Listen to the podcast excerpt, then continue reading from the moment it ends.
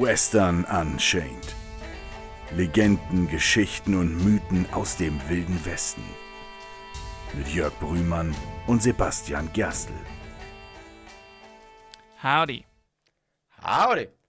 Hallo und herzlich willkommen in unserem kleinen Nest im Internet zum Western Unchained. Ich bin der Sibi. Und ich bin der Jörg. Und heute freut es mich eigentlich schon sehr, dass wir wieder über einen ganz besonders legendären Charakter des Wilden Westens reden können.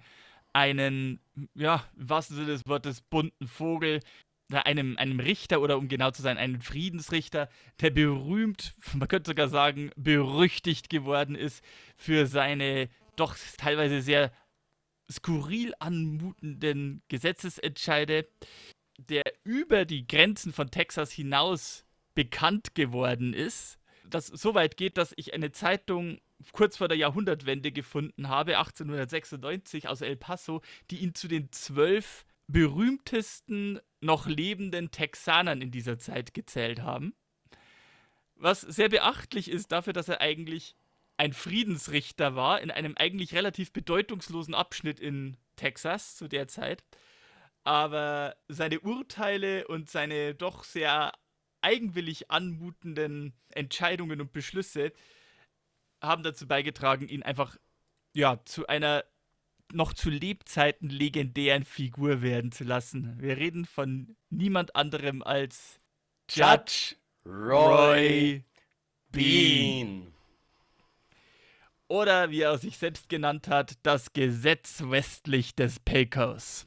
Oh yeah. Vielleicht, vielleicht an dieser Stelle verlieren wir mal ein paar Worte zu, zu Richtern und Gerichten oder eben Friedensrichter. Ich wollte dich gerade fragen, Sibi, was ist eigentlich der Unterschied zwischen einem Richter und einem Friedensrichter? Wir hatten es in der letzten Folge, haben wir schon ein bisschen drüber gesprochen, was passieren kann, wenn in einer Gegend kein größeres Gericht ist. Und gerade im Wilden Westen war es halt oft so, dass die größeren Gerichtshöfe die waren oft mehrere hundert Meilen auseinander, gerade wenn es um Territorien ging oder um ähm, relativ neu in die Union eingelassene Staaten oder in dünn besiedelte Gebiete. Da konnte es halt schon mal sein, wie zum Beispiel eben 1859, äh, da war ein Gericht, der nächstgrößere Gerichtshof zu Colorado, war erst in Kansas, in Fort Leavenworth. Oder wir hatten es in der Folge mit dem Oklahoma Territory, da war der nächstgelegene Gerichtshof in Arkansas, in Fort Smith. Und an diesen großen Gerichtshöfen, das waren die einzigen Gerichtshöfe, an denen nominell zumindest äh, Kapitalverbrechen verhandelt wurden, an denen Steckbriefe ausgestellt wurden, wo halt eben Leute über Staatsgrenzen hinaus verfolgt werden sollten für schwere Verbrechen, die sie geleistet haben. Aber wer kümmert sich dann in diesen 200, 400 Meilen, in den ganzen Countys dazwischen um die ganzen kleinen Geschichten? Wer schlichtet die Nachbarschafts- und Landdispute? Wer urteilt über Kleindiebstähle und dergleichen? Also Sachen, die eigentlich nicht unbedingt, äh, nicht unbedingt praktikabel sind, wenn man da acht Tage lang ostwärts reisen muss, nur um eine Klage vorbringen zu können. Für diese Sachen gab es vor allem in der Zeit des Wilden Westens, gab es auch in anderen Ländern und Abschnitten und Epochen auch, aber jetzt speziell für den Wilden Westen, die sogenannten Justices of the Peace. Wörtlich übersetzt Friedensrichter, im Deutschen vielleicht besser angebracht Laienrichter. Der Name deutet es schon an, sie waren keine ausgebildeten Juristen, nicht unbedingt. Sie hm, müssen oder sollten zumindest einigermaßen mit dem Gesetz vertraut sein, ja, aber also sie waren keine Juristen, sie waren keine Anwälte und dergleichen. Sie wurden je nach Situation eingesetzt, mal mit, mal ohne Prüfung, oder wurden gewählt von den Bewohnern des jeweiligen Distrikts. Und tatsächlich ist es so, also es hat vielleicht schon auch angedeutet, eigentlich Friedensrichter kümmern sich eher um kleinere Delikte, manchmal haben sie mehrere Funktionen ausgeübt. So waren sie zum Beispiel auch der Corona, also der Leichenbeschauer, haben Totenscheine ausgestellt. Sie haben Zivilehen schließen können, in der Regel. Mhm. Manche Leute haben ein bisschen über diese Rolle noch hinausgegriffen. Zum Beispiel, um Vigilantentum zu vermeiden und äh, Lynchmorde zumindest auf eine, auf eine einigermaßen solide juristische Basis zu stellen, gab es dann doch hin und wieder mal Gegenden und Landstriche, wo dann doch ein Justice of the Peace auch in einem Mord oder Tötungsdelikt geurteilt hat. Das war zwar eher die Ausnahme als die Regel, aber das ist im Wilden Westen durchaus mal vorgekommen. Der Kerl, über den wir hier reden, der hat sich noch ein paar andere Sachen rausgenommen. Wie er schon sagt, er war das einzige ja. Gesetz. Er war das einzige Gesetz oder der einzige Vertreter des Gesetzes westlich des Pekos. Und an dieser Stelle muss ich aber echt sagen, ich bin froh. Ich habe über einen Zeitraum von über 20 Jahren so viele Geschichten zu Roy Bean gefunden, die in den originalen Zeitungen gestanden sind und die da hinterlegt sind. Es ist der Wahnsinn. Hm. Ist echt klasse. Mhm. Und auf diese Art und Weise, wir, wir haben es ja auch in der Folge mit Wild Bill Hickok zum Beispiel schon erzählt. Also, was ist eine Geschichte, was ist eine Legende? Man kann an dieser, an Roy Bean und an diesen Zeitungsgeschichten über diese Jahr, Laufe der Jahre hinweg sehr gut nachzeichnen, wie sich eine Legende bildet. Wie sich von der ersten Erwähnung einer Geschichte in einem relativ kurzen Umfang über den Lauf der Jahre hinweg diese Geschichte immer wieder neu und neu erzählt wird und immer wieder neue und neue und neue und andere Details dazukommen. Hm, okay. Also das ist, äh, da werde ich noch drauf eingehen, das ist sehr spannend. Aber vor allem erweckt sich da der Eindruck schon in den frühen Jahren, wo der Mann Friedensrichter war, haben die Leute die Zeitung aufgeschlagen, also meistens in der Gegend von El Paso oder so, die Zeitung aufgeschlagen und sich gefragt, was hat Judge Roy Bean eigentlich jetzt schon wieder angestellt? Weil da gibt es so kurze Nachrichten, die gehen einfach los mit, hier ist das Neueste von Judge Roy Bean. Na, ja. mhm. Also in dieser Hinsicht vielleicht, ich mache das normalerweise nicht bei unseren Podcasts, weil ich gehe davon aus, wenn ihr Geschichten über den wilden Westen hört, dann wisst ihr, wie es da zugeht. Ne? Da, da geht es rau zu, da gibt es Tötungen und dergleichen. Also, aber an dieser Stelle spreche ich vielleicht doch mal eine Content Warning aus, weil das wird eine sehr schwarzhumorige Folge. Und es werden halt Dinge adressiert. Es geht um Tötungsdelikte. Es wird mal um Selbstmord gehen oder zumindest um versuchten Selbstmord. Es wird mal um Tiermisshandlung gehen. Und es wird um Rassismus gehen. Oh, es wird so, so, so sehr um Rassismus gehen. Ähm, aber man kann, man kann diese Figur nicht behandeln, ohne diese Themen anzusprechen. Und man kann eigentlich nur auf eine von drei Arten reagieren oder auf mehrere von drei Arten kombiniert. Äh, also entweder man ärgert sich drüber, oder man staunt drüber, oder man lacht drüber. Mhm. Oder also, vielleicht auch alles zusammen. Oder vielleicht auch alles zusammen. Und ich bin mir ziemlich sicher, der geneigte Hörer wird sich bei der einen oder anderen Geschichte denken, das hat er jetzt nicht wirklich gemacht, oder? Und die Antwort in den meisten, allermeisten Fällen wird sein, doch, doch, hat er. In diesem Zusammenhang übrigens auch, ich finde es äh, da auch sehr spannend und da wir, bleiben wir noch bei der Legendenbildung.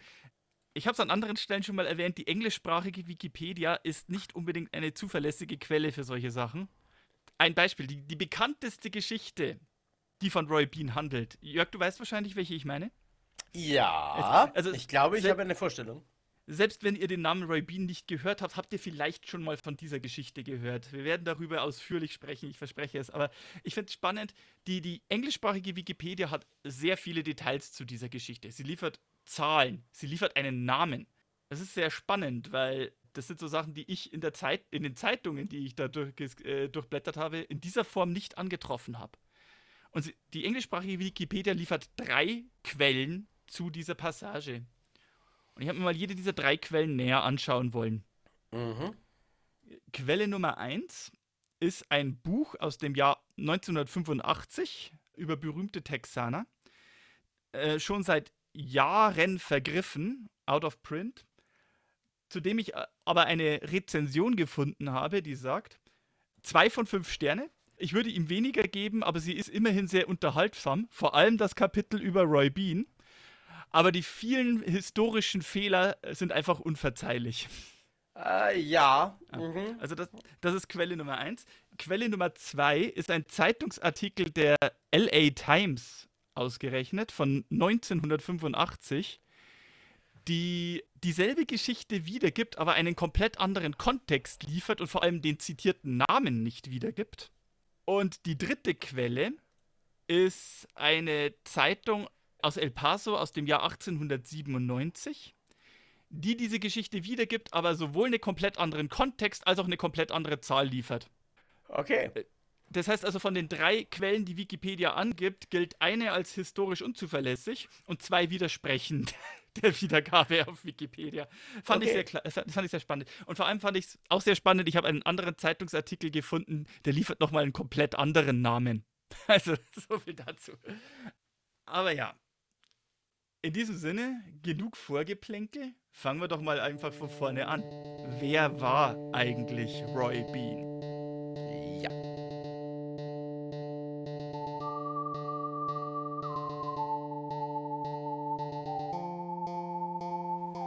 Roy Bean. Voller Name eigentlich Fantley Roy Bean Jr. Wurde um 1825 geboren, war der dritte und jüngste Sohn von Fantley Roy Bean Sr. natürlich und Anna Henderson Gore Bean, geboren in Mason County, Kentucky. Die Familie Bean galt als sehr jung, die Söhne haben schon sehr früh mit anpacken und arbeiten müssen. Die älteren Söhne sind schon, haben sehr früh das Haus verlassen und im Alter von 15 Jahren verließ auch Fentley Roy Bean Jr., von nun an nur noch Roy Bean genannt, Kentucky, um sich seinen Brüdern anzuschließen, die ihr Glück im Westen versuch, äh, versucht haben. Wie ja so viele. Wie so viele. Es hat ihn aber zuerst noch nicht nach Kalifornien verschlagen, sondern erst nach New Mexico, beziehungsweise dann auch jenseits des Rio Grande nach Mexiko, wo sein Bruder in Chihuahua, Mexiko, einen Trading Post eröffnet hatte, also einen Handelsposten. Mhm.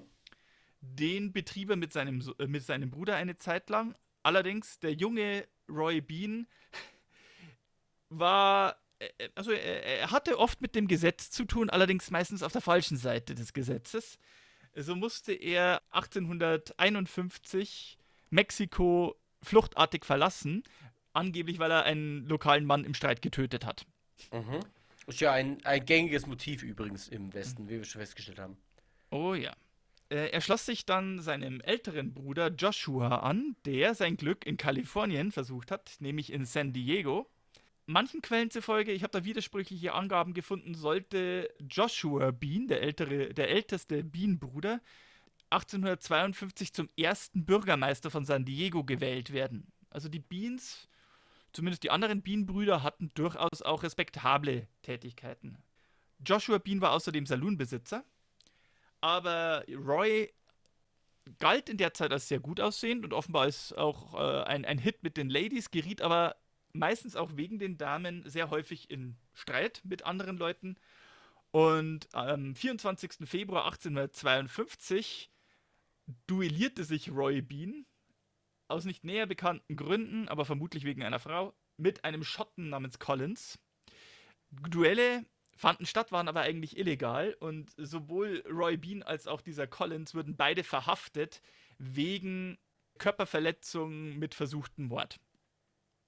Das, ist, das war die übliche Strafe bei, wenn sich zwei Leute duellieren. Allerdings, äh, Roy Bean galt als sehr, äh, wie gesagt, als sehr beliebt bei den Damen. Er befand sich sechs Wochen im Gefängnis und während dieser Zeit schmuggelte eine Dame ihm wohl eingewickelt in Tamales, also sein mexikanisches Teiggericht, einen Satz Messer ins Gefängnis, wo Mhm. er sich durch den Putz der Gitterstäbe damit arbeitete und aus dem Gefängnis, aus der Gefängniszelle floh am 17. April. Mhm. Von San Diego verschlug es ihn nach San Gabriel. Dort betrieb sein. An, äh, hier hier geht es in die wi- widersprüchlichen Angaben, weil angeblich war Joshua Bürgermeister von San Diego, aber in der nächsten Quelle heißt es, Roy Bean flüchtete nach San Gabriel, wo sein Bruder Joshua einen Saloon betrieb. Hm. Schwierig. Jedenfalls, Joshua wurde im November 1852 getötet und Roy als sein nächster verfügbarer Verwandter erbte den Saloon und betrieb ihn auch fortan. Mhm. Sollte später auch in seiner Laufbahn noch ein Thema werden. Allerdings auch in dieser Zeit blieb seine Nase nicht sauber. Er tötete einen mexikanischen Beamten in Streit, mal wieder um eine Frau. Und dieses Mal kam kein Gericht oder ein Sheriff ihn irgendwie äh, holen, sondern Freunde des Verstorbenen schnappten ihn und wollten ihn lynchen und am nächsten Baum aufknüpfen. Wir hatten das in der letzten Folge schon, dass diese spontanen Lynchmob-Morde meistens keine sonderlich saubere Angelegenheit war. Und auch hier wurde Roy im Endeffekt auf ein entweder Pferd oder Maultier gesetzt, an den Strick gebunden und dann hoffte man, dass das Pferd irgendwann weiterläuft und den Job für sie erledigt. Aber das muss wohl eine Weile gedauert haben und Bean hing wohl schon eine ganze Weile am Strick, bis dann eine Frau kam, äh, nach manchen Quellen diejenige, um die es in diesem Streit ging Mhm. und ihm vom Seil losschnitt. Wie viel an dieser Geschichte dran ist, kann ich nicht sagen, aber ich weiß, dass auch Zeitungen in Texas Jahrzehnte nach diesem Vorfall immer noch zitierten, dass eben in seiner Zeit in Kalifornien oder in New Mexico man versucht hat, ihn aufzuknüpfen an einem Strick und seit dieser Zeit er auch wohl entsprechende Rope Burns, also Reibungsverbrennungen vom Strick am Hals davontragen sollte, also Mhm. als Zeichen. Jedenfalls, das nahm er wohl zu Anlass, dass es ihm in Kalifornien zu heiß wird. Als nächstes findet er sich in New Mexico wieder, speziell in Mesilla, wo zwischenzeitlich sein mittlerer Bruder Sam zum Sheriff gewählt worden war. Okay. Die nächsten Stationen überspringe ich mal ein bisschen. Er war in New Mexico, als der Bürgerkrieg losbrach. Die texanische Armee, die sich den Konföderierten angeschlossen hatte, fiel dann irgendwann während einer ihrer Kampagnen in New Mexico ein. Roy Bean schloss sich da spontan der Armee an, als diese eigentlich bereits schon auf dem Rückzug war, um offiziell als, als im Logistikzweig würde man heute sagen, also um Warentransporte und dergleichen zu machen. Vermutlich hat er sich da auch erhofft, das eine oder andere für sich abzweigen zu können. So heißt es zumindest. Mhm. Der Bürgerkrieg war dann relativ bald vorbei und er ließ sich in San Antonio in Texas nieder, wo er am 28. Oktober 1866, inzwischen schon ungefähr 41 Jahre alt, ein 18-jähriges Mädchen namens Virginia Chavez heiratete. Auch da war Roy Bean sehr umtriebig. Äh, die, die Ehe sollte vier Kinder hervorbringen, war aber offenbar nicht die allerglücklichste, denn bereits ein Jahr nach der Hochzeit, also im Jahr 1867, wurde Roy Bean mal verhaftet wegen häuslicher Gewalt. Kleiner Einschub an dieser Stelle, weil ich das an anderer Stelle schon mal gehört hatte. In Texas war es definitiv unter Strafe, also in, in vielen Staaten der Vereinigten Staaten schon ab 1830 äh, oder früher stand es unter Strafe, wenn ein Ehemann seine Ehefrau schlägt. Ja? Ich erinnere mich, die Zeit hatte mal im Zeitmagazin letzt, im Jahr 20, 2022 eine Reihe von Briefen von deutschen Einwanderern gedruckt. Und da gab es einen Brief aus dem Jahr 1834 von einem deutschen Einwanderer an seine in der Heimat zurückgebliebene Ehefrau, wo er mit sein Erstaunen darüber ausdruckt, dass wenn ein Mann seine Frau schlägt, er verhaftet und für einige Zeit ins Kerkhaus gesperrt wird. Es war sogar Scheidungsgrund.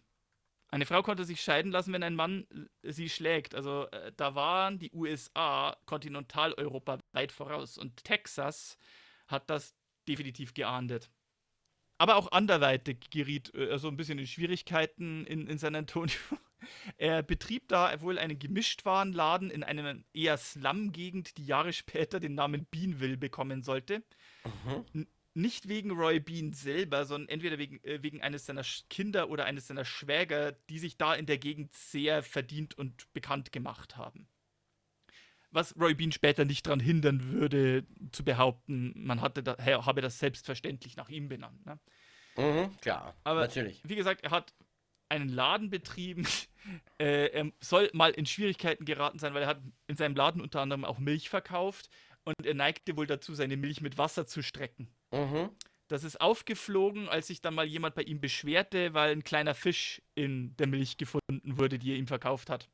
Ah, okay. Ha. Worauf Roy Bean entgegnet haben muss, so, I'll, I'll be damned.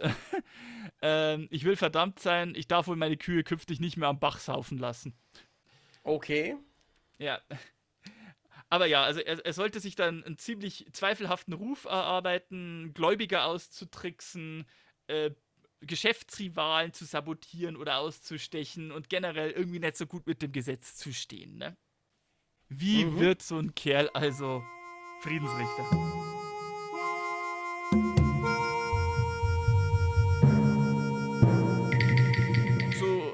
1880 rum, vielleicht zwischen 1880 und 1882, leb, lebten Roy Bean und seine Frau bereits getrennt und er beschloss, alle seine Habseligkeiten in San Antonio zu verkaufen und westwärts zu ziehen.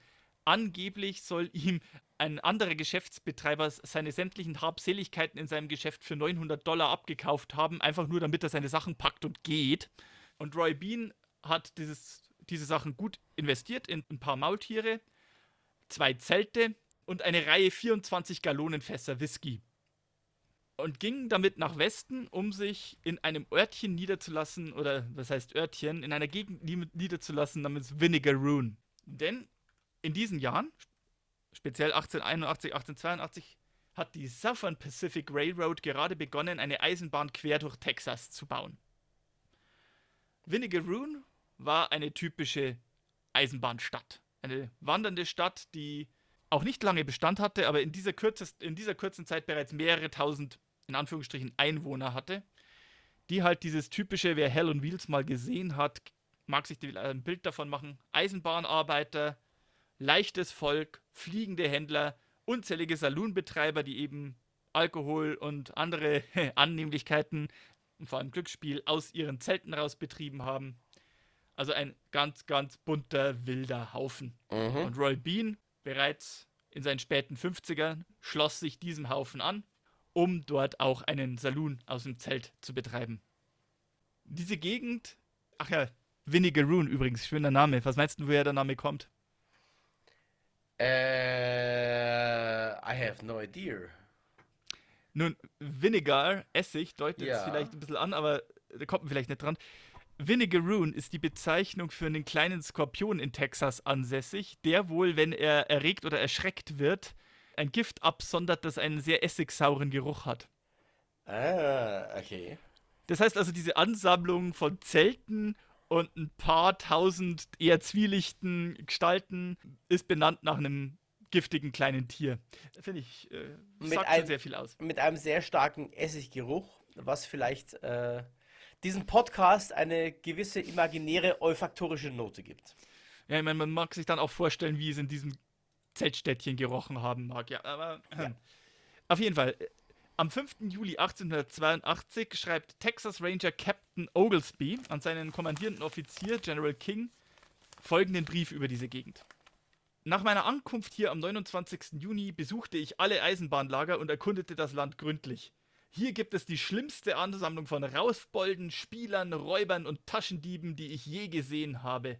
Und ohne die Anwesenheit der State Troops, also der staatlichen Truppen, würde diese Gruppe sich als großer Nachteil für die Fertigstellung der Strecke, also der Eisenbahnstrecke, erweisen.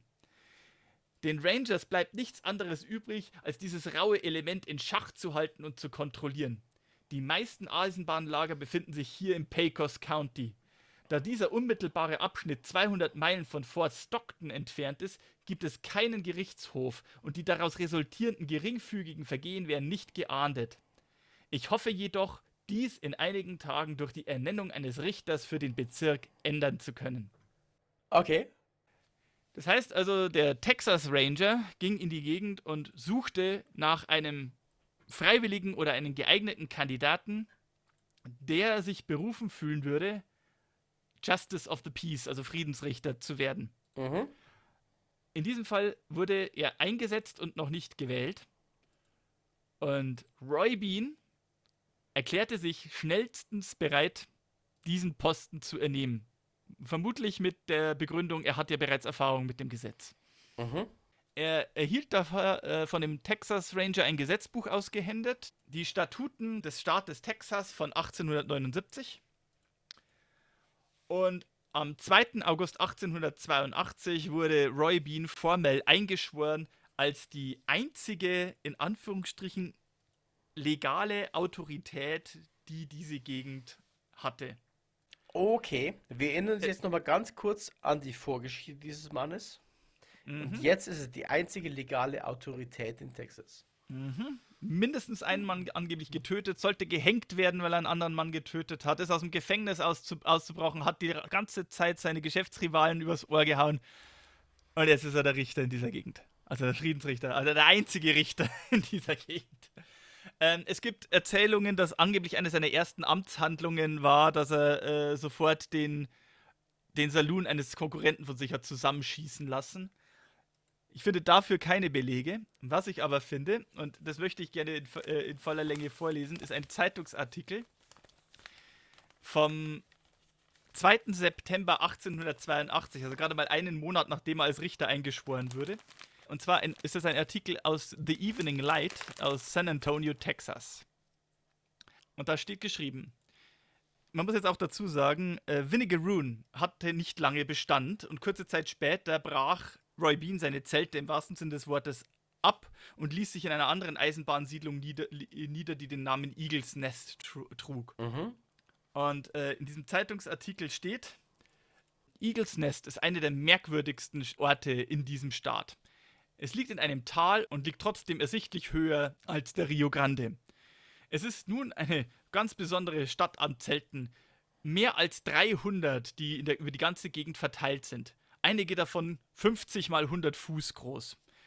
Das einzige Holzgebäude ist der Laden von Max Meyer, der, der, der einen uh. guten Vorrat hat und gutes Geschäft macht. Finde ich übrigens auch klassisch. Mehr als 300 Zelte und das einzige feststehende Gebäude in diesem Ort hat der deutsche Einwanderer gebaut. Ja, ich wollte gesagt, das ist der deutschstämmige. Selbst bei niedrigster Schätzung befinden sich hier mindestens 20 Saloons und Glücksspielzelte. Zwei Zelte von Ill Fame, schlechten Ruf, und mhm. eine Tanzhalle. Diese Tanzhalle ist voll an jedem Sonntag und zwei oder drei Mal pro Woche. Two-Soiled Doves. also. Okay, ja. Zwei, zwei verdorbene Tauben, mhm. Täubchen. Mhm. Zwei verdorbene Täubchen aus San Antonio haben sich hier in ihrem Flug niedergelassen und, ähm, und, lass, und lassen die Angelegenheiten in der Tanzhalle sehr lebhaft werden. Das Tanzen hier findet im Vaudeville-Stil statt. Die Quadrille besteht nur aus zwei Figuren. Figur Nummer 1, vier Schritte rechts, vier Schritte links, zurück zum äh, Ausgangspunkt. Swing on the corners, also mit der Partner zur linken Hand Swing, all promenade. Figur 2, Promenade zur Bar, alle Drinks 50 Cent. okay, ja. Hm. Aber das seltsamste Ding hier und immer noch und, und deutlich amüsanter sind die Handlungen von Roy Bean. Roy ist der örtliche Friedensrichter und sein Gericht findet in einem Zelt 16 mal 18 Fuß statt. Mhm. Keine 30 Yards von seinem Gerichtshof ist das Saloon- und Glücksspielzelt des Richters aufgebaut, wo rege getrunken wird und mindestens ein Dutzend Monty-Tables immer voll betrieben werden. Okay. Mhm. Und es kommt nicht selten vor, dass sich einige Suckers, also einige Leichtgläubige, im Saloon des Richters volllaufen lassen und danach die Konsequenzen in seinem Gerichtszelt ausschlafen. Nicht als Gefangener, sondern als Gast. Hm. Ja. Okay. Also es ging wild her. Es ging ganz schön wild her in diesem Ort und der örtliche Friedensrichter war definitiv kein Kind von Traurigkeit nur einen Monat später, also diese Berichte aus Vinegar Rune und Eagles Nest äh, haben regelmäßig in diesem Evening Light stattgefunden. Man hat sich da wohl köstlich drüber amüsiert.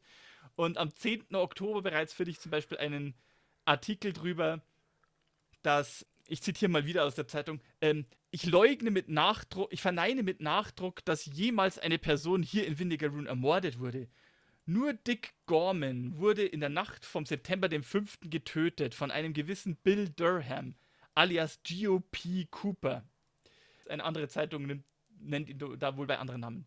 Durham wurde vor den Richter geführt, His Honor Roy Bean, zur Anhörung. Und gerüchteweise hat der Richter ihn mit einer Flasche Whisky ausgestattet und gesagt, er solle, er solle schnellstens die Stadt verlassen. Hm, okay. Pragmatisch, praktisch gut.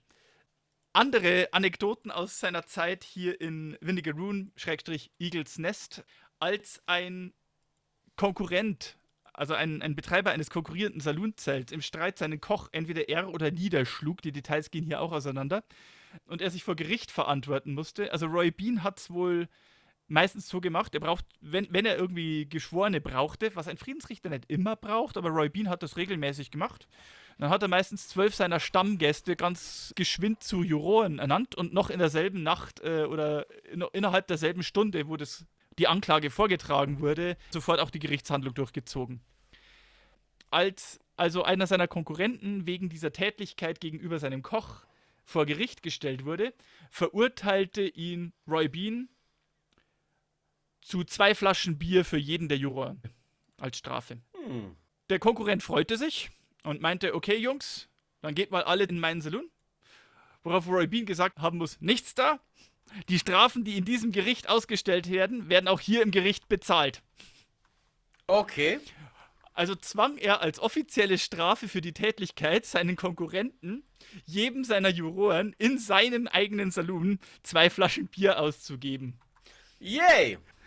Und er trug, Äh, ich, ich kann mir vorstellen, dass es Roy Bean sehr beliebt gemacht hat als Richter. Bei manchen ja, bei manchen nein.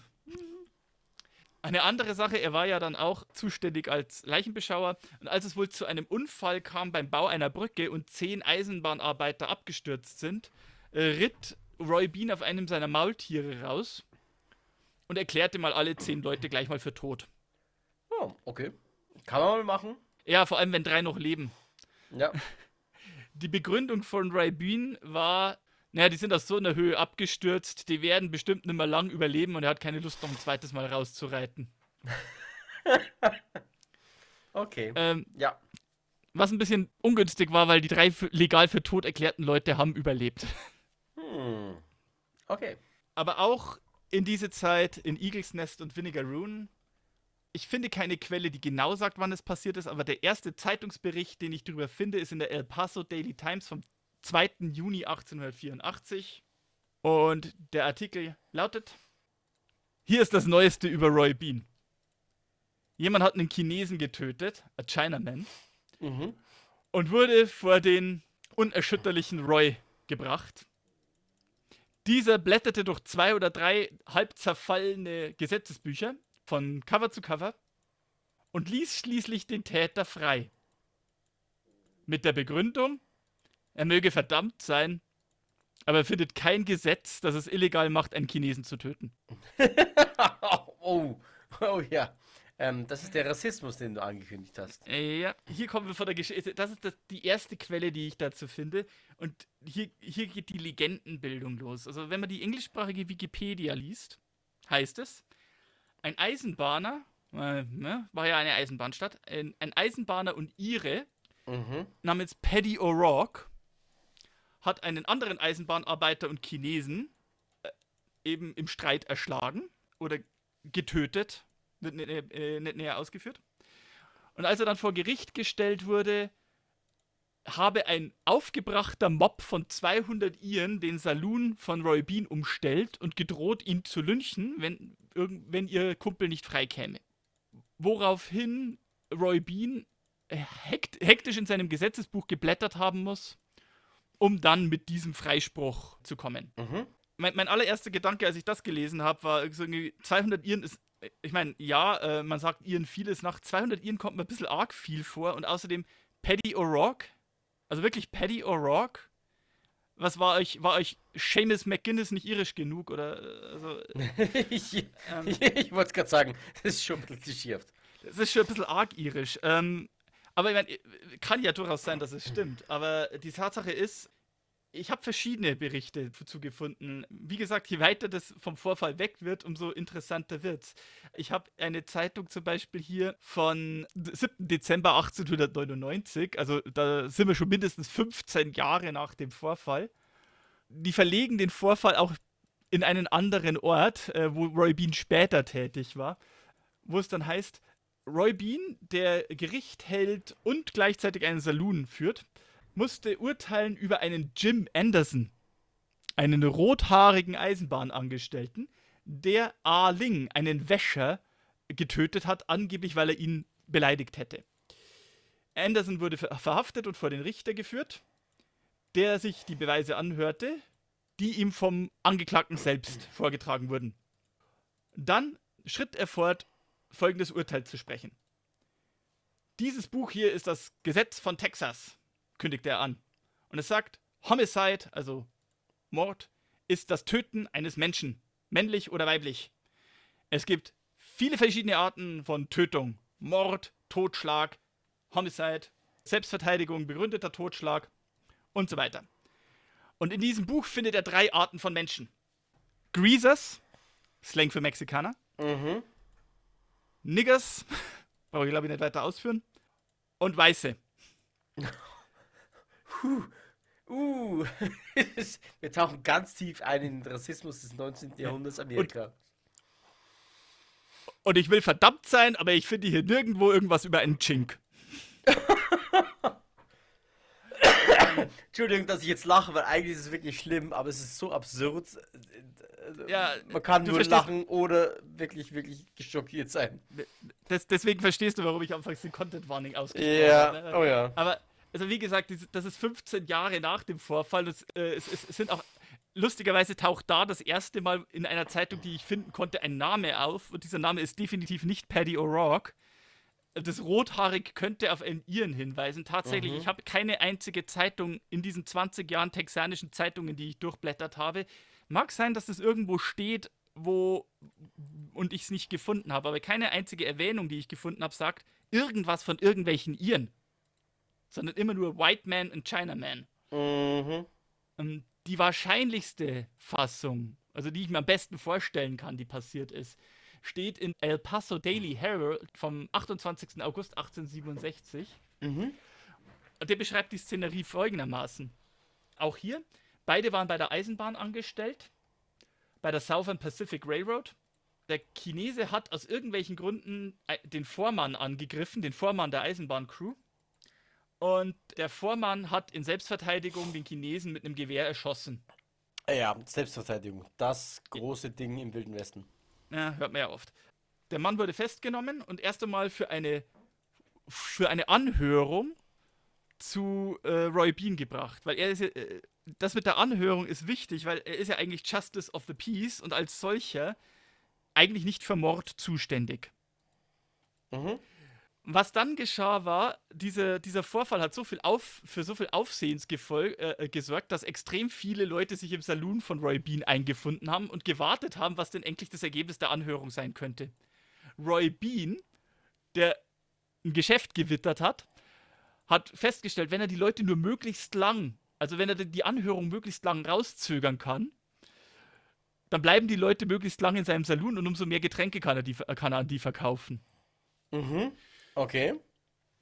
Wenn du allerdings irgendwie 100 Eisenbahnangestellte oder anderes Volk hast und die lang genug warten lässt, werden die irgendwann ein bisschen sauer. Also mhm. so 100, ja, 100 angetrunkene, zunehmend grummeliger werdende Leute, die endlich auf ein verdammtes Urteil warten. Yep. Und es war dann in der Situation, wo er dann gemerkt hat, hoppla, er hat es jetzt möglicherweise zu weit getrieben die Leute drohen jetzt seinen Saloon auseinanderzunehmen, wenn er nicht bald irgendwas, irgendwas verkündet. Mhm. Beschließt, jetzt wird es Zeit, die Sache möglichst schnell loszuwerden.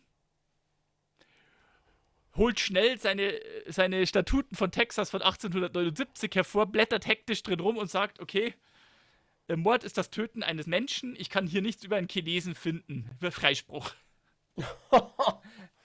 Einfach nur, um seinen Saloon zu retten.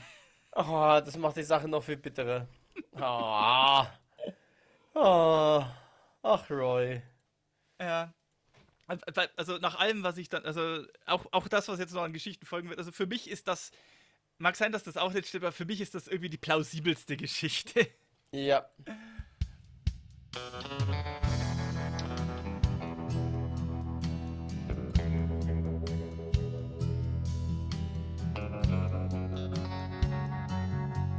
Interessanterweise, 1884 ist dann auch diese Gegend von Eagles Nest und äh, Winnigaroon bereits nicht mehr sonderlich äh, äh, einträglich, weil Eisenbahnbaustellen wandern ja schließlich irgendwann weiter.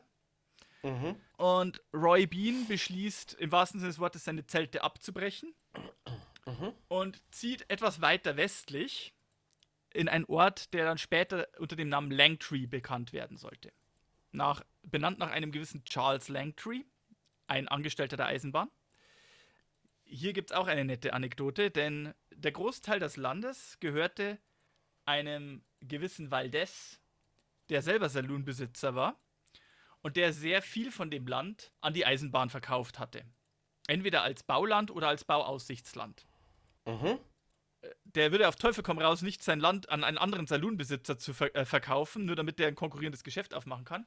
Und er hat auch gleichzeitig an die Eisenbahn verfügt, dass da auch niemand anders einen Saloon hinstellen darf. Also es darf an niemand anderen von der Eisenbahn Land verkauft werden, um da einen Saloon zu betreiben. Mhm. Roy Bean hat die ganze Sache ganz pragmatisch gelöst.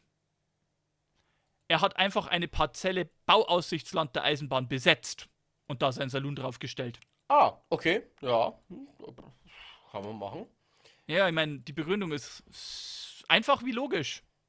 Weil wer sich beschweren möchte, muss die ganze Angelegenheit vor den Richter bringen. Ja, wer der ist der Richter? Ist ja, der Richter ja. ist er. Ich meine, abgesehen davon, wie wir aus der Eisenbahnfolge schon erfahren haben, die Eisenbahn hat genug krumme Dinger gedreht. Ich glaube, um den Saloon ging es denen da gar nicht. Mhm. Da war der Ertrag, äh, der am Ende dieses Streits stand, einfach viel zu niedrig.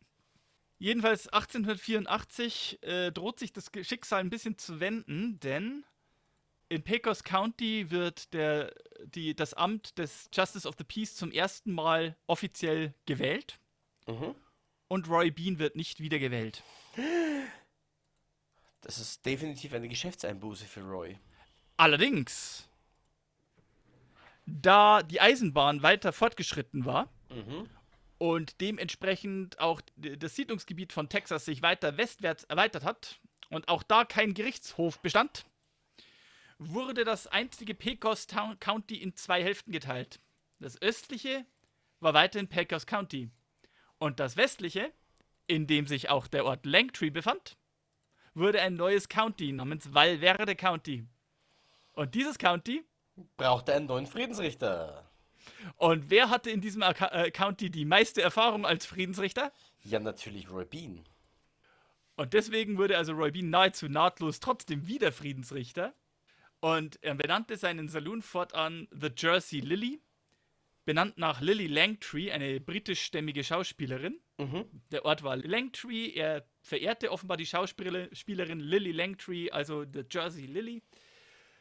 Und sein Saloon zierte ein Schild, da gibt es schöne Fotos von The Jersey Lily, Judge Roy Bean, Justice of the Peace, Ice Cold Beer and the Law West of the Pecos. Der beste Slogan für Law and Order überhaupt. Mhm. Law, Order and Ice Cold Beer.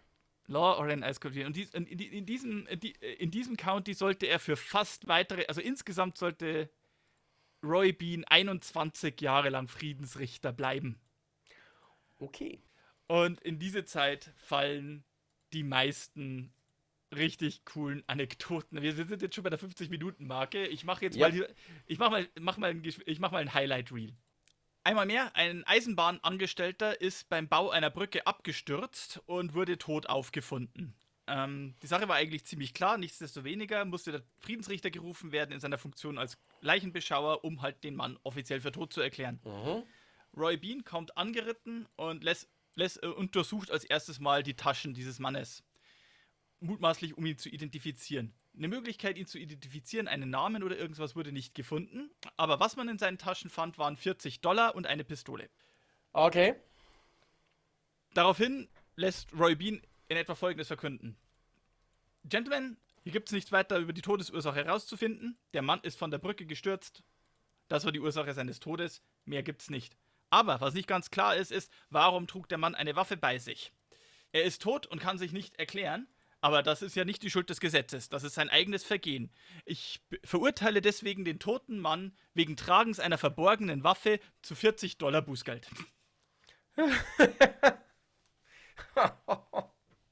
Äh, Man sah es irgendwie kommen. Oder auch äh, eine andere nette Geschichte, meist, sehr häufig drehen sich die Roy Bean-Geschichten um Geld. Nicht immer, aber sehr häufig. Eine andere Geschichte ist, in Langtree war ein Bahnhof, auch in späteren Jahren. Langtree war nie eine besonders große Stadt, aber es hatte viel Durchgangsverkehr, weil es hatte einen Bahnhof, wo die Eisenbahn oft längere Zeit angehalten hat, um Wasser nachzufüllen. Da ist es natürlich naheliegend, dass da auch Passagiere mal aussteigen und sich vielleicht in dem Saloon, der das eiskalte Bier ausschreibt, mal schnell irgendwie die Kehle befeuchten zu können. Mhm. Ein Mann, nach den meisten Quellen ein New Yorker, kam also in diesen Saloon und kaufte bei Roy Bean ein Bier für 50 Cent Mhm. und wollte es mit einem Double Eagle bezahlen. Ein Double Eagle, das ist eine reine Goldmünze mit der Kaufkraft von 20 Dollar. Mhm. Woraufhin Roy Bean den Double Eagle einstricht und sagt, den kann er nicht wechseln. Als der Mann sich dann anfing zu echauffieren, dass es ja eine Unerhörtheit sei und er nicht bereit ist, 20 Dollar für ein 50 Cent Bier zu bezahlen und er jetzt Mhm. darauf besteht, sein Wechselgeld zu bekommen, weil der Zugball abfährt, ging Roy Bean hinter dem Tresen hervor, hämmerte, man sagt, statt einem Hammer hat er oft den Kolben seines Revolvers verwendet, hämmerte auf den Mhm. Tresen, erklärte das Gericht für eröffnet und verurteilte den Mann wegen Erregung öffentlichen Ärgernisses zu einer Strafe von 19,50 Dollar. und, oh. und, droh und drohte an, diese Strafe wegen Missachtung des Gerichts zu verdoppeln, wenn sich der Kerl weiterhin so beschwert. Hm. okay. Äh, ja. ja. Eine andere Sache, äh, Roy Bean, ich habe es ja ges gesagt, er hat Zivilehen geschlossen. Das war jetzt vielleicht für, für einen Friedensrichter nicht so ungewöhnlich. Was eher ungewöhnlich ist, ist, er hat Ehen auch geschieden. Das mhm. äh, war eigentlich eine Angelegenheit der höheren Gerichte und konnte nicht einfach so Larifari von irgendeinem Friedensrichter erledigt werden. Roy Bean hat es trotzdem gemacht und hat dafür auch Gebühren eingestrichen. Seine Begründung war, Fehler, die in seinem Gericht gemacht wurden, sollten auch in seinem Gericht wieder äh, korrigiert werden dürfen. Okay. Hm. Ähm, eine Anekdote sagt, einmal kamen zwei Paare bei ihm an, äh, um sich zu verheiraten. Und als sie dabei waren, den Saloon zu verlassen, hat man festgestellt, dass die Namen der Ehepartner vertauscht worden sind auf den Dokumenten und mhm. sie quasi falsch geheiratet haben. Äh, daraufhin zitierte er die Leute wieder zu sich zurück, denn Geschlechtsverkehr außerhalb der Ehe wäre Ehebruch und das ist strafbar nach dem texanischen Gesetz. Mhm. Aber er kann das gerne korrigieren, er lässt sie einfach scheiden und verheiratet sie wieder neu. Ja, okay. Man hat natürlich für jeden diesen Vorgang Gebühren eingestrichen. Ja, natürlich. Also, das macht mir nicht kostenlos. Das geht ja nicht. Über diese Praxis hat sich übrigens, das ist zwar wahrscheinlich eine Ente, aber die El Paso International Daily Times von 1895, 14. September, hat diese Praxis äh, an, zum Anlass genommen, um zu sagen, Roy Bean soll Gerüchte halber jetzt einen Scheidungsservice per Postkarte eröffnen und ist willig, äh, an seinem Gerichtshof Scheidungen in jedem Teil der Vereinigten Staaten, Mexikos oder Kanada äh, durchzuführen. Okay, ja. Mhm. Also das, das ist wahrscheinlich die Geburtsgeschichte des Onlinehandels. Mhm. Ich meine, das ist wahrscheinlich, also das ist mit ziemlicher Sicherheit eine Ente, aber äh, trotzdem sehr nett. Auch sehr nett übrigens, Roy Bean in mehreren, das ist eine Sache, die findet sich auf der Wikipedia nicht, aber in sehr, sehr vielen Zeitungen. Roy Bean hielt sich, manche sagen einen, manche sagen zwei dressierte Bären als Haustier. Okay. Er zeigte diese Tiere wohl immer gerne reisenden Zuggästen und diese Bären tranken wohl auch Bier. Mhm. Und jeder, der ihm das nicht geglaubt hat, hat Roy Bean dazu eingeladen, ein Bier bei ihm im Saloon zu kaufen und den Bären zu trinken zu geben. Okay. Eine nette Anekdote sagt auch, ähm, Langtree hatte kein Gefängnis. Roy Bean hat seine Bären an einen Baum, manche sagen, Quellen sagen texanische Eiche, außerhalb des Saloons angebunden mit einer langen Kette. Und jeder Gefangene, der für gewisse Zeit festgehalten werden musste, wurde an denselben Baum festgekettet. Mit den Bären. Okay.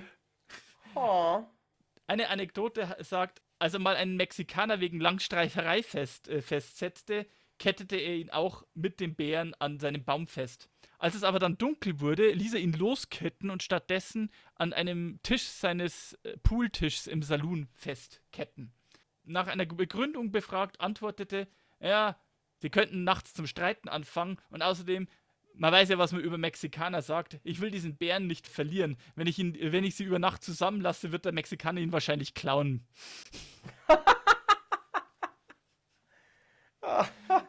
oh, oh, oh. Wenn es nicht so tragisch und schlimm wäre. Ja. Ähm, und äh, übrigens, also was, was, was auch in vielen Legenden, die man sich heute über Roy Bean erzählt, oft behauptet wird, was meistens äh, an einem bestimmten Film liegt, ist, also meistens wird behauptet, Roy Bean hätte gar nicht kein Gesetzbuch besessen, äh, hätte gar nicht lesen können nach manchen Quellen, sondern habe einfach nur in einem entweder in einer Bibel oder in einem Versandhauskatalog geblättert und dann einfach willkürlich Urteile ausgehändigt. Das habe ich auch schon gehört. Und die Strafen soll er bestimmt haben nach den Preisen von einzelnen Artikeln. Das stimmt so nicht. Mhm. Roy Bean hatte ein Gesetzbuch. Eines. Ja, äh, ich höre davon. Ja, es sind immer noch die Statuten von des Staates Texas aus dem Jahr 1879. Mhm. Und dieses Gesetzbuch hat er immer konsultiert. Mit eigener, er muss mal gesagt haben in einem Interview mit einer Zeitung aus San Antonio, ja, die schicken mir jedes Jahr ein neues Gesetzbuch, aber mein altes hat mir immer gut gedient. Ich verwende die immer als Feuerhol, äh, als, als Zündmaterial für mein Feuer, weil so viele Gesetzbücher braucht kein Mensch. Es heißt, einmal ist ein Durchreisender bei ihm vor Gericht gestanden und äh, der Durchreisende war aber selber Anwalt oder zumindest Gesetz, äh, gesetzesversiert und er konnte beweisen, dass er kein Gesetz gebrochen hat. Er hatte nämlich eine neuere Ausgabe des Gesetzbuches des Staates Texas bei sich. Ah, okay. Roy Bean sprach ihn dann frei, verfügte aber im selben Urteil, dass künftig niemand sonst ein Gesetzbuch in diesen Gerichtshof bringen darf. Das einzige Gesetzbuch, das hier erlaubt ist, ist das, das der Richter selber besitzt. Hm. Okay. Ja. Mhm. Das ist auch eine nette Sache. Und last but not least, ich habe es angekündigt, äh, gibt es dann auch eine Anekdote. Eine seiner letzten Sachen, also wir sind dann bereits im 20. Jahrhundert, im Jahr 1901 wird berichtet, dass ein Eisenbahnangestellter versucht hat, sich die Kehle durchzuschneiden. Er wurde rechtzeitig daran gehindert, wurde in Sicherheitsverwahrung genommen. Als Roy Bean davon erfuhr, ließ er den Mann festnehmen und erstmal untersuchen. Bei ihm wurden gefunden 53 Dollar und, 75 Cent. Er, mhm. er ließ den Mann dann anklagen. Was meinst du, was die Anklage war? Ah, ich will es gar nicht laut aussprechen. Es war schwere Körperverletzung mit versuchtem Mord. Oh, ich bin kein Jurist und selbst mich trifft das bis ins BGB. Ähm, und er verurteilte ihn zu einer Strafe von 50 Dollar. Okay. Das, mhm. das hätte dem Mann immerhin noch 3,75 Dollar gelassen. Der Mann war damit nicht einverstanden, wenig überraschend, und drohte mhm. in, in Berufung zu gehen woraufhin Roy Bean umgehend auch deklarierte, wenn er das tut, hält er ihn in Contempt of Court, also Missachtung des Gerichts. Die Strafe für Missachtung des Gerichts würde 3,75 Dollar betragen.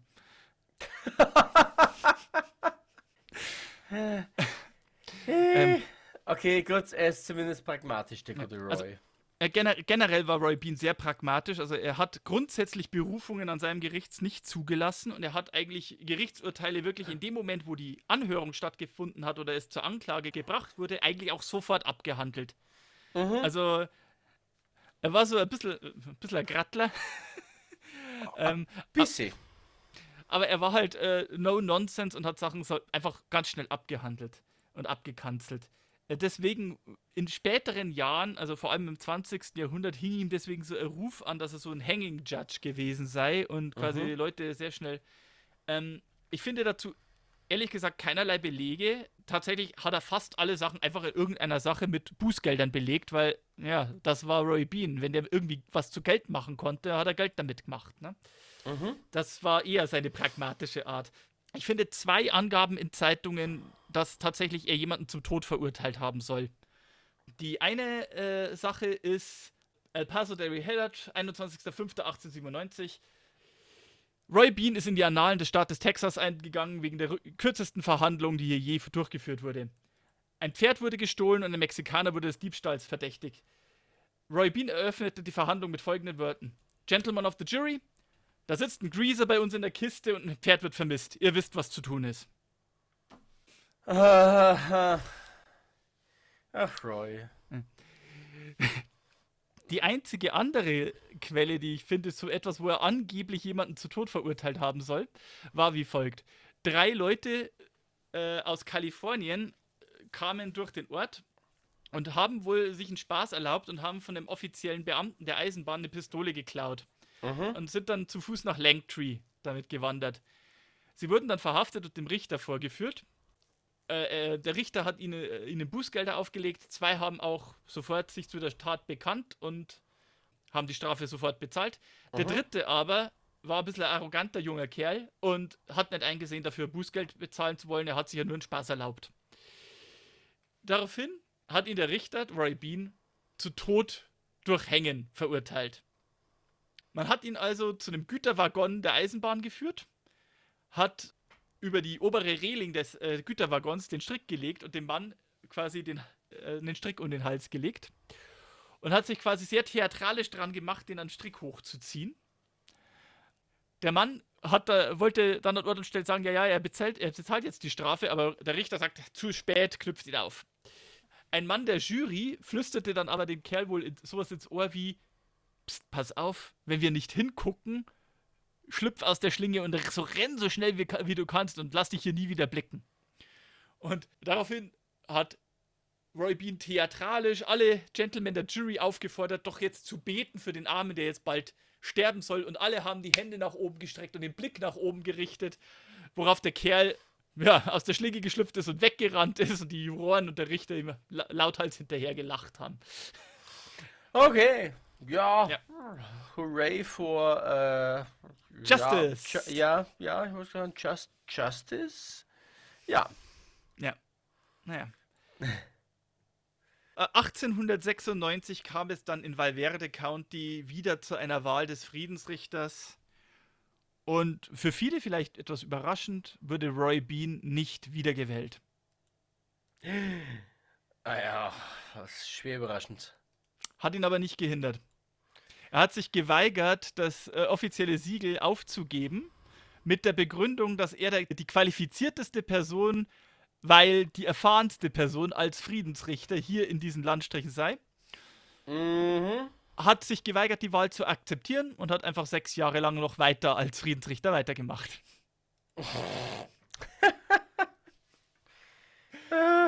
ja. Ha. Ja, wer hätte ihn hindern sollen, ne? Ja, äh, man hätte ihn ja vor Gericht hätte versuchen können, vor Gerichten das durchzusetzen. Ja. ja. Ja. Am 16. März 1903 besuchte Roy Bean einen Hahnenkampf, sprach dabei wohl rege dem Alkohol zu und soff sich dabei so sehr in einen deliriösen Zustand, dass er danach wohl nicht mal mehr seinen Sohn erkannt hat. Hm. Infolge dieses dann doch sehr gewaltigen Rausches und wahrscheinlich einer Unterkühlung, die er sich dabei zugezogen hat, starb dann Roy Bean im stolzen Alter immerhin von 78 Jahren. Oh ja, was ja kein schlecht, auch heutzutage kein schlechtes Alter ist. Ich habe hier einen sehr schönen Nachruf gefunden in einer meiner liebsten Zeitungen, die ich auch an anderer Stelle schon äh, äh, erwähnt habe. Die Freie Presse für Texas, die deutschsprachige Zeitung für Deutsche in Texas die dann schreibt, Roy Bean, der Richter westlich vom Pecos, gestorben. Aus Lancre, der ersten Station der südlichen Pazifikbahn westlich vom Pecos River, kommt vom 16. März die Kunde vom plötzlichen Tode des Richters Roy Bean, eines Mannes, dessen Namen jeder Mann in West-Texas und auch weit darüber hinaus kennt. Er galt als der Typus des Friedensrichters aus der alten, noch halbwilden Zeit des Staates Texas, und die Zahl der Anekdoten, die von ihm erzählt werden, ist schier unabsehbar. Manche davon mögen wahr sein, aber es ging ihm wohl so wie dem alten Wrangel, dem schließlich noch nachträglich längst bekannte Geschichten persönlich angehängt wurden, um sie interessanter zu machen. Hm. Der alte Wrangel ist übrigens wahrscheinlich Papa Wrangel, preußischer Offizier im, im Deutsch-Deutschen Krieg, äh, ja. da in den 1860er Jahren. Wild genug sah es noch in der letzten Zeit in Langtree aus dem wunderbarerweise nach der Jersey Lily benannten Trans-Pecos-Feste, das aus dem sogenannten Bahnhof für Roy Beans Saloon und ein paar Mexikanerhütten besteht. Und man kann sich schon danach einen Begriff davon machen, wie es dort vor Jahren ausgesehen haben muss, als die südliche Pazifikbahn jenes, jene Felsenschluchten und Kaktusdickichte dem Weltverkehr erschloss. Dann kommen auch eine Reihe von Anekdoten, lustigerweise äh, wird da auch aufgesagt, er muss eine regelrechte Menagerie an Tieren besessen haben, laut diesem mhm. Artikel. Einen braunen und einen schwarzen Bären, mehrere Kojoten und ein paar zahme Pumas. Also äh, schon beachtlich. Und äh, der, der Artikel schließt auch mit den Worten, im Allgemeinen aber sind wir in Westtexas hier so unheimlich schnell nicht nur von der Kultur, sondern sogar von der Überkultur beleckt worden, dass schon in der nächsten Generation ein Typus wie Roy Bean wie eine mythische Gestalt aus längst verflossenen Jahrhunderten vorkommen wird. Ja, äh, ich meine, äh, wann er gestorben? 1908? 1903. Äh, 1900, oh, umso besser, vor 120 Jahren. Ja. Ähm, ziemlich genau 120 Jahren. Und äh, auch schon 120 Jahre danach wirkt es schon sehr mythologisch und legendär. Ist, ist, schon im Jahr seinem Tod nach 21 Jahren Tätigkeit. Also ich meine, er ist, mhm. er ist noch in der Zeit des Wilden Westens Friedensrichter geworden. Er war eine Westernfigur und bereits 1903 sagen sie, es wird nicht lange dauern. In der nächsten Generation gib ihm 20 Jahre und er wird schon eine mythische Gestalt sein. Mhm. Und oh ja. sind wir mal ehrlich, so ist es ja auch. Ja. Im Laufe der Zeit sollte sich die Geschichte wandeln, es sollten Details dazukommen, es sollten ihm Geschichten angedichtet werden, wo ich in den Zeitungen, die ich jetzt hier zitiert habe, keine Belege dazu finde. Also ich habe jetzt nur Geschichten erzählt, die halt in der Zeit zu seinen Lebzeiten in der Zeitung gestanden sind, in dieser Form. Mhm. Und äh, in späteren Zeiten sollte ihm dann so auch ein Ruf so als Hanging Judge mehr an, also als ein, ein sehr willkürlicher Richter anhängen. Aber das ist wohl etwas, das ihm zu Lebzeiten, also äh, ihm wurde nie Grausamkeit nachgesprochen. Mhm. Und im allgemeinen Tenor, ja, willkürlich ja, aber letztendlich doch immer irgendwo fair. Und ein Texas Ranger muss berichtet haben, A Justice of the Peace Bean war sicherlich nicht der beste Richter für diese Gegend. Aber er war der richtige Richter für diese Gegend. Hm, ja. Hm, Was, was sehr viel über Texas aussagt zu der Zeit. Aber gut, wir hatten ja eine eigene Folge schon dazu. ja, genau. Ja. Und wir werden mit Sicherheit noch öfter nach Texas zurückkehren in diesem Yep. Podcast. Was hat diese Geschichte inspiriert? Sie hat einen Lucky Luke Comic inspiriert mal wieder. Mhm. Ja. Und also da gibt es eine, so eine schöne Szene, dass halt eben Roy Bean hinterm Tresen steht, spontan den Tresen schließt, auf die andere Seite des Saloons geht, mit dem Revolver auf einen Tisch, auf einen Pult klopft, die Gerichtsverhandlung Ver- äh, Verhandlung eröffnet, jemanden zum Bußgeld verurteilt, dann die, das Gericht wieder schließt und sich wieder hinter seine Saloontheke stellt. Mehr oder weniger so ist es tatsächlich gelaufen in sehr vielen Fällen.